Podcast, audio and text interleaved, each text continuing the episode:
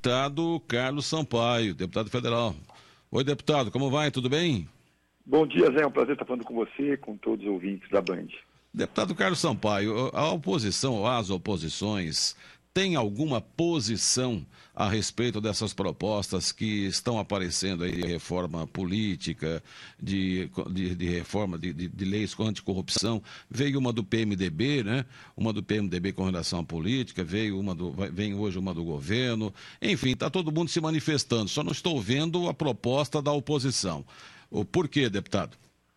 Bom, Zé deixe-me primeiro fazer uma constatação aí, né?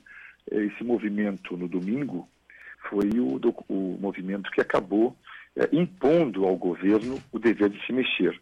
Esse movimento, diferentemente de 2013, que era um movimento contra a classe política, esse foi um movimento claro contra a presidente Dilma, contra a mentira e contra a corrupção no seu governo. Então, é importante colocar isso como ponto de partida, porque senão parece que a, a hum. presidente Dilma está totalmente atinada, totalmente aberta para ouvir os anseios da população. Eu participei desse movimento das ruas. Eu não vi ninguém com uma cartaz escrito reforma política já. O que o recado que foi dado é que o, o Brasil não suporta mais o governo da Dilma, não, não suporta mais esse governo corrupto e mentiroso. Resumindo, o PT faz mal para o Brasil. E quando ela diz, Zé Arnaldo, que a, a ela definiu, né, como sendo a corrupção uma senhora idosa.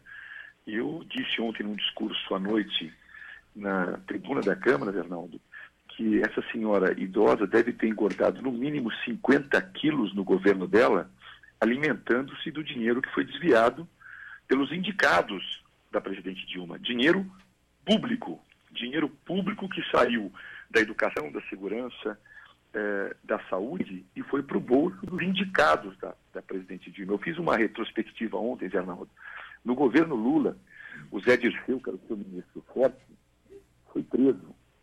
O presidente da Câmara, o João Paulo, do PT, foi preso. O tesoureiro do PT, o Delúbio, foi preso. O presidente do partido foi preso. E no governo Dilma, não ficou muito atrás. Eu citei alguns. Ela demitiu por envolvimento com corrupção o ministro Lupe, o ministro Palocci, o ministro Mário Negromonte, o ministro Alfredo Nascimento. Enfim, é evidente que a presidente Dilma errou nas indicações e indicou bandidos aí, inclusive ela e o presidente Lula, para estarem à frente da Petrobras. Ontem o Brasil ouviu estarrecido que foram denunciados o Renato Duque, que era o diretor da Petrobras, indicado uh, pelo presidente Lula, e também o Vacari, o tesoureiro do PT. E por quê? Porque só em quatro empresas ficou comprovado o desvio de 100 milhões de reais. Portanto, a Dilma também tem culpa ao indicar esses bandidos para cuidar do dinheiro dos brasileiros. Agora ela apresenta um pacote de projeto anticorrupção. O que, que adianta a Câmara aprovar um projeto anticorrupção, que até o presente momento nós não temos ainda clareza de que pacote é esse, porque ela prometeu isso em 2013. Nas manifestações de 2013, ela disse que enviaria um pacote de corrupção. Não mandou nenhum. Daí a Câmara fez um projeto de lei criando uma situação muito difícil para os criminosos que estão à frente de empresas. Ela não regulamentou até hoje. Ou seja, eu insisto nisso, ela age com culpa ao indicar bandidos e agora quer apresentar uma proposta de diálogo com o Congresso. Deputado. Que diálogo é esse? O, o senhor. Bom dia, Zezé. Bom dia, Zezé. É, deputado, o senhor está na CPI da Petrobras. A gente viu na semana passada o, o presidente da Câmara, o, o Eduardo Cunha, é, saindo de lá assim com atestado de idoneidade, inclusive por parte do PSDB. O senhor acredita que o Ministério Público realmente incluiu ele na lista só para desgastar a imagem dele? Eu vou pedir. Não, pro, em hipótese alguma. Deputado. Eu tenho no doutor Janot, não? É, é, eu vou pedir para o senhor a resposta, eu acho que é bastante interessante essa pergunta. Só que como nós temos aqui um minutinho para entrar para o link nacional, dá para o senhor responder em dois minutos isso aqui? Perfeitamente. Tá. Eu tenho na figura do doutor Janot uma pessoa séria e, portanto, se houve o indiciamento, o, o inquérito instalado contra o Eduardo Cunha, é porque ele aferiu que era o caso de comprovar o envolvimento ou não para denunciar ou arquivar. Portanto, eu não, não sou da tese do próprio Eduardo Cunha de que a inclusão foi de propósito. O procurador-geral não age assim, age por uma, por uma movimentação técnica. O que acontece, Zezé, é que alguns casos são gravíssimos, com comprovações de várias ordens, e alguns casos são ainda embrionários. Ele, o Eduardo Cunha, está num caso embrionário dentre aqueles que chegaram até nós. Ok, deputado, dá só um segundinho aí, um minutinho só que nós vamos para as pois notícias não. nacionais e a gente volta já. Nós estamos entrevistando o deputado Carlos Sampaio, que está falando a respeito da corrupção no Brasil e sobre a reforma política que eu perguntei, parece-me que as oposições não têm posição ainda, né? É, enfim. Daqui a pouco a gente volta ao tema. Vamos ao link nacional e voltamos em seguida. Bom, estamos de volta é, conversando com o deputado Carlos Sampaio. Deputado, eu comecei aqui a nossa entrevista perguntando sobre a posição do senhor e do, das oposições a respeito de reforma política e das propostas que aí estão. O senhor disse que não viu nas passeatas ninguém pedindo reforma política. E alguns ouvintes se manifestaram, disse que pediram sim reforma política, mas pedindo ou não eu queria saber a posição do senhor e do partido, dos partidos de, op de, de oposição, que o senhor não falou sobre reforma política. Falo com o maior prazer. Deixe-me dizer, estava fazendo uma introdução aí, Zé Arnaldo, porque como esses ouvintes que falaram com você, é evidente que o Brasil, eu, muitas pessoas querem essa reforma política, mas nas ruas, o movimento não era reforma política já, nas ruas era um movimento de repúdio ao governo e aos crimes que estão acontecendo dentro desse governo. Só que o PSDB, Zé Arnaldo, se você recordar, eu era líder do PSDB também em 2013. Eu fui eleito em 2013 e fui reeleito agora em 2015. As manifestações ocorreram, ocorreram no mês de julho e no final do mês de julho, eu e o presidente do partido, Aécio Neves, fizemos uma leitura numa, numa entrevista coletiva de todos os pontos que o PSDB defenderia e defendeu desde então, desde 2013, mas nunca tivemos o apoio da base aliada do governo, do PT e dos partidos aliados, para avançar.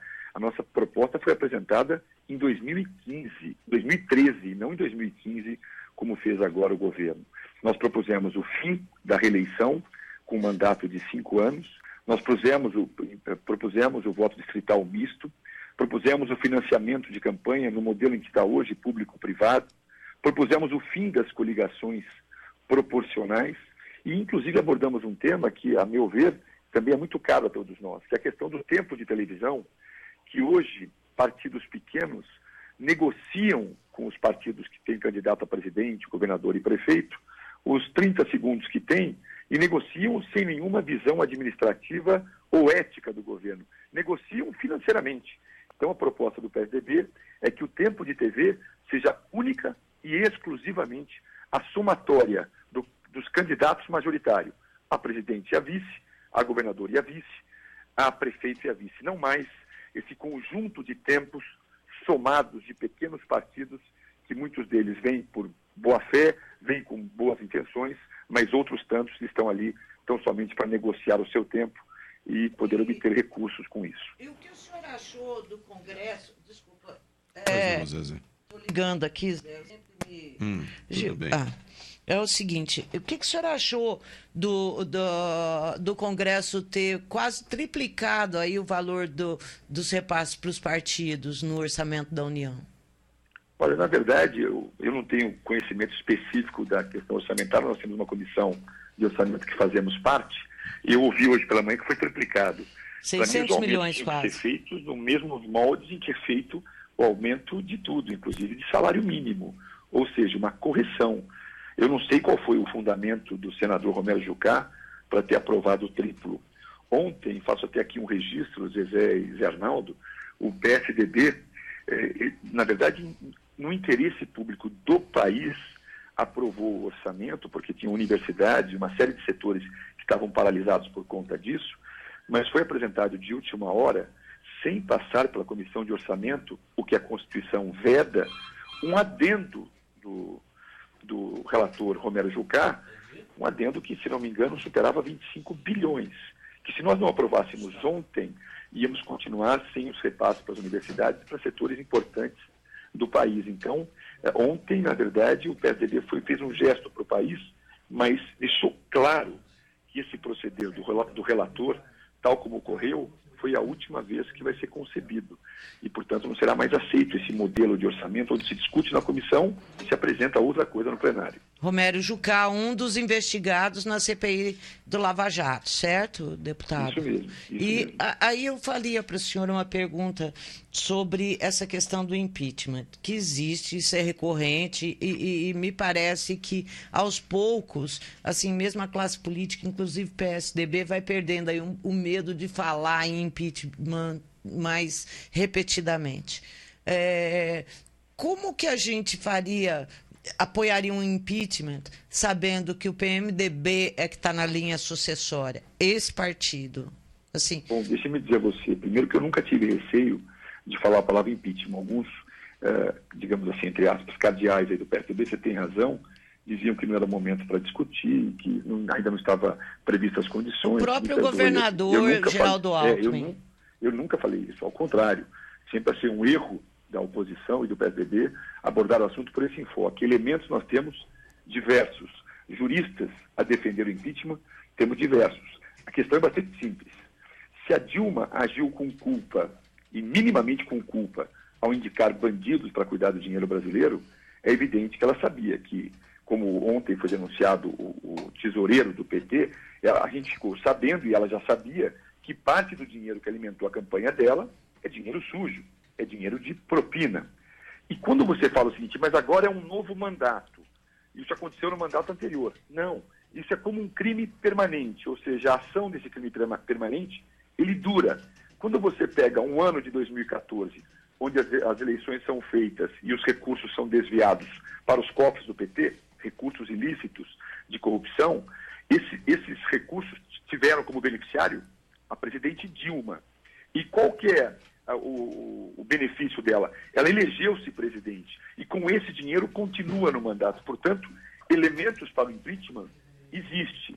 E eu tenho clareza de que cada dia mais no governo dela há uma degradação política, uma degradação econômica e moral. E isso faz com que ela se aproxime do impeachment. Por hora, o impeachment se refere a ela e não ao vice Michel Temer. E se acontecesse o impeachment dela e o vice Michel Temer assumisse? Nós vamos ter que repensar o Brasil e mesmo repensando até mesmo através de um governo de coalizão. Eu não sei qual seria, mas eu posso lhe afiançar uma coisa. Eu tenho clareza de que tudo é melhor do que ter esse partido corrupto no poder. Tudo é melhor do que ter o PT continuando a comandar o país. Ai, assim, na minha oh. opinião, Deus me livre ter o PMDB mandando Deus no país também. Da Dilma. Deus, Deus me livre. Do PT. Me Zé. Agora, não, e eu estou falando deputado. que o PMDB também, para mim, não consigo fazer leitura de diferença nenhuma. Deputado, o, o, o, esses dias, bom, só, só para lembrar, nós já tivemos no, dois pedidos de impeachment, um deles do Bolsonaro, e eles já foram todos arquivados pelo Eduardo Cunha, que é o presidente da, da, da Câmara.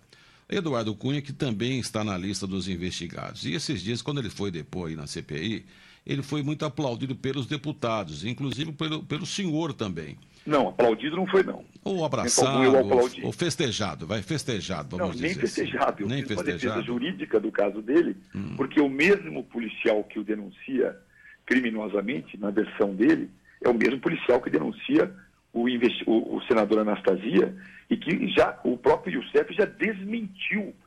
O senador Youssef, o senador Anastasia é uma das referências morais do país, não só para nós, até para a hum. oposição. E esse mesmo policial que denunciou o Eduardo Cunha disse que entregou um milhão de reais na garagem para o senador Anastasia, quando todos sabem que isso é mentira.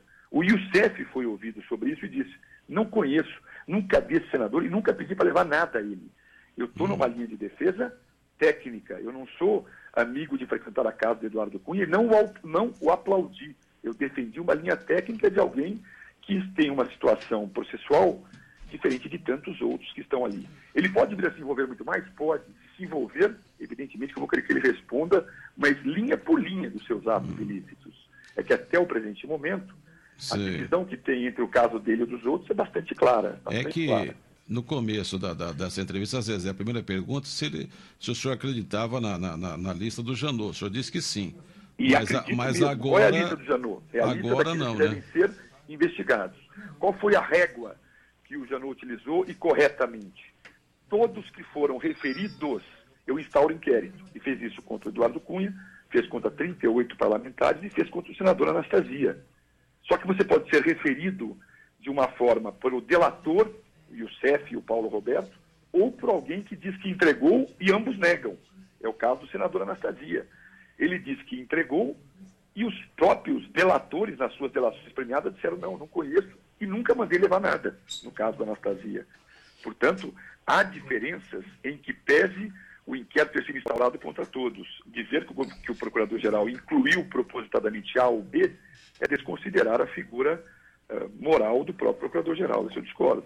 É, bom, três perguntas aqui de um ouvinte nosso, o Tiago. É, como o senhor viu as declarações lá do Cibá Machado, líder do PT, dizendo que suspeita que a CIA esteja por trás dos movimentos ocorridos no domingo? Se o senhor acha que ele falou por ele próprio, pelo Cibá, ele falou só por ele, pela bancada, pelo governo ou por todo o PT?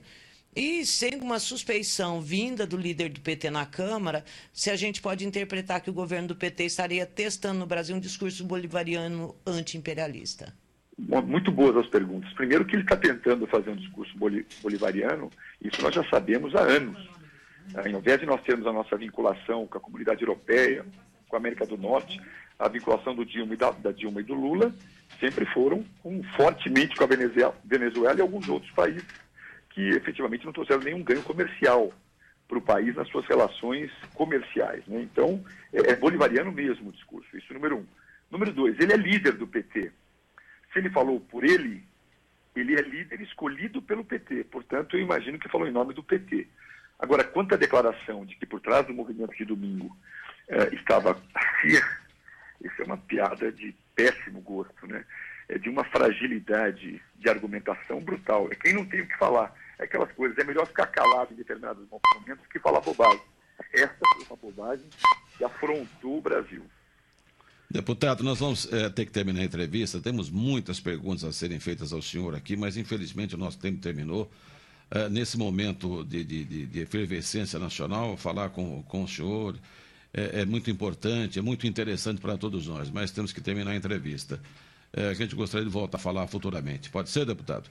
Evidente, a qualquer dia estou à disposição de vocês. É sempre para mim um prazer prestar contas do meu mandato para a minha cidade e para toda a região, Zé Arnaldo Zezé. Tá ok. Agradecemos ao senhor pela entrevista, viu? Bom dia. Bom dia. Bom, é, conversamos com o deputado Carlos Sampaio e com ele fechamos aqui o nosso Jornal Gente de hoje.